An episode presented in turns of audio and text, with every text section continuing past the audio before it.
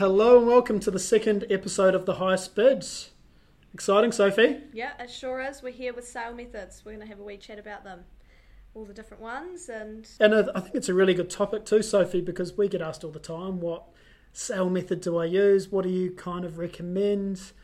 What what are people doing at the moment? Are people doing auctions? Are people putting a price on property? So I think it's really good to to touch on that one just for people um, who might be thinking of selling or, or buying. It might just help them understand the process a bit better. absolutely, yeah, because there's a few people out there that don't really understand the difference, you know, between one to the next, because auction's different to tender and tender's different to deadline, and yeah, I think it's good for Absolutely. So what are you going to start with? I, I think we'll start with tender and just, you know, um, list off a few brief points about tender. Usually they're a three to four week campaign, and you want to have a few open homes when you're running a tender campaign. Just, Just to try and get yeah, try and get as many people through the property as Absolutely, possible, right? yeah, yeah. So um, there's a set date for all offers to be um, presented by, and you know you can do unless sold prior or no prior sale. Essentially, an an unless sold prior just means that you can present an offer to the vendor for that date. Because if a showstopper, you know, comes in, you don't want to stop that from being presented. So I, guess the vendor can good. decide, can't they? Just Oh, absolutely. Yeah, it's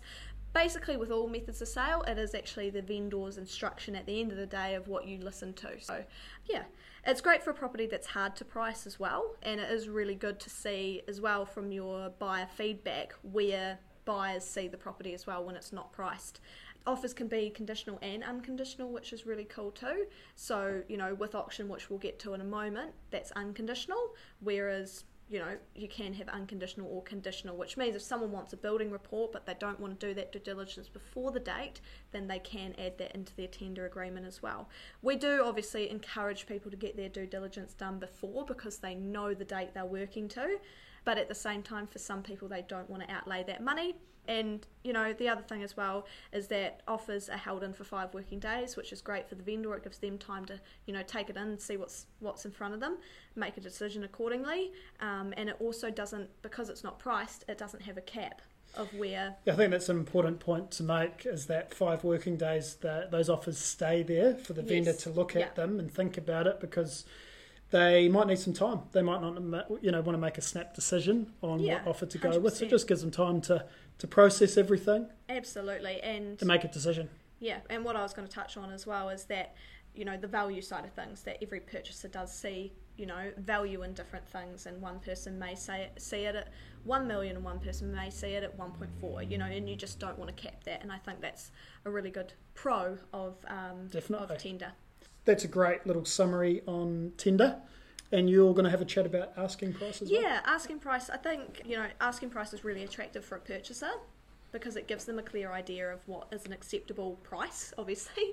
Probably a method that was used back in the day a lot. Yes, It was- yeah, 100%. Just put a price on it, see what happens. Exactly. Give people an idea of what they want to get for the property. Yeah, one hundred percent. But the, I guess the downside, sorry to butt in, Soph, but the downside is you're probably you, you're capping that, right? Yeah, yeah. You don't always leave the opportunity for that premium price because obviously it is outlined what is an acceptable price. It doesn't really leave any room for negotiation. And sometimes buyers also will look at that price and go, oh, you know what, we might chuck in a cheeky. And, and see how low I guess it'll go. So, yeah, I mean, I think it can be a really good method. Of course, I think that purchasers are drawn to it, of course, because it does give a really clear outline, which, you know, if you're wanting a quick sale, outlining where you're wanting to end up is sometimes a good thing.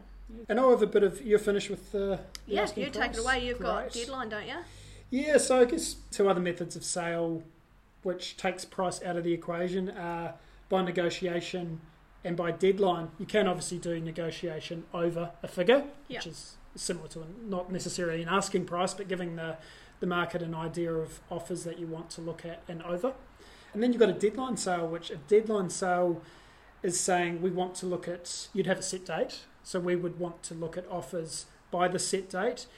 And you would, with a deadline sale, you would have the option of selling or sell prior to the deadline Yeah. or no sell prior. So you're saying to the market, we only want to look at offers at this date, but it could be someone that's wanting to offer before that date. And um, so you do have the option of, of advertising also prior.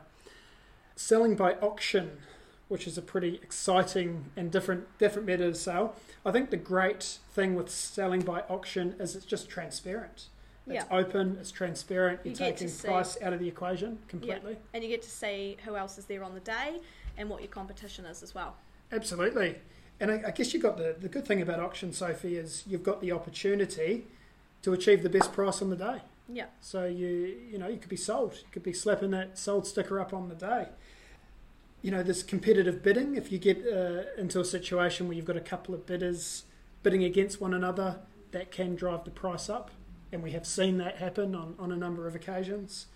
And it can also encourage buyers as there's there's a set date to sell.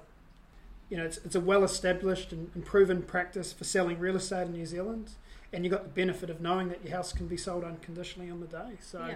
I think there's a lot of benefits to to that sale method.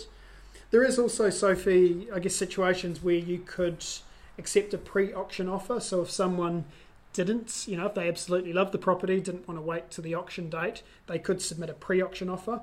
Generally, they are unconditional, so their vendor would have a have a decision to make whether they wanted to accept that pre-auction offer.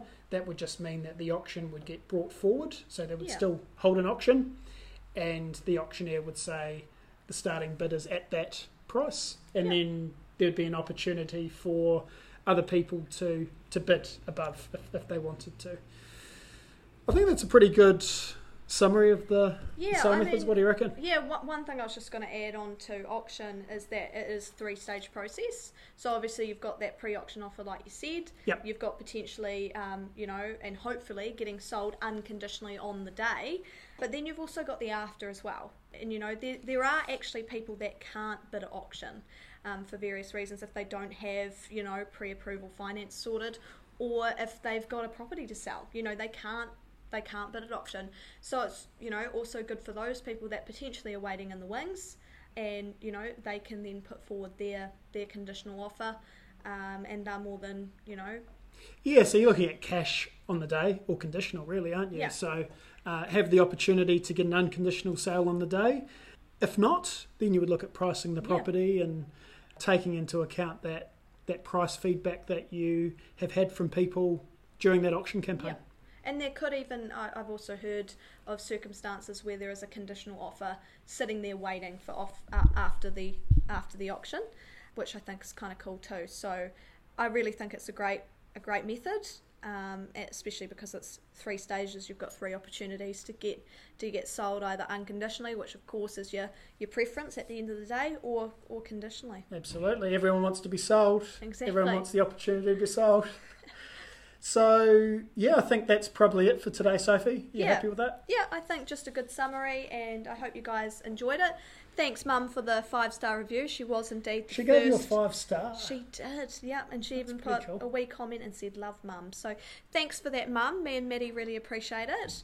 Um, you were indeed the first person. I think it probably took you all of about a minute to um, put that review up after we listening. like So- that. Number one fan. yeah, Love I'd it. say so. Yeah, appreciate all the support as well, guys, for our first um, episode, and we really hope that you enjoyed the second one. Let's wrap it up there. Absolutely. We will see you next week. Bye for now. Bye.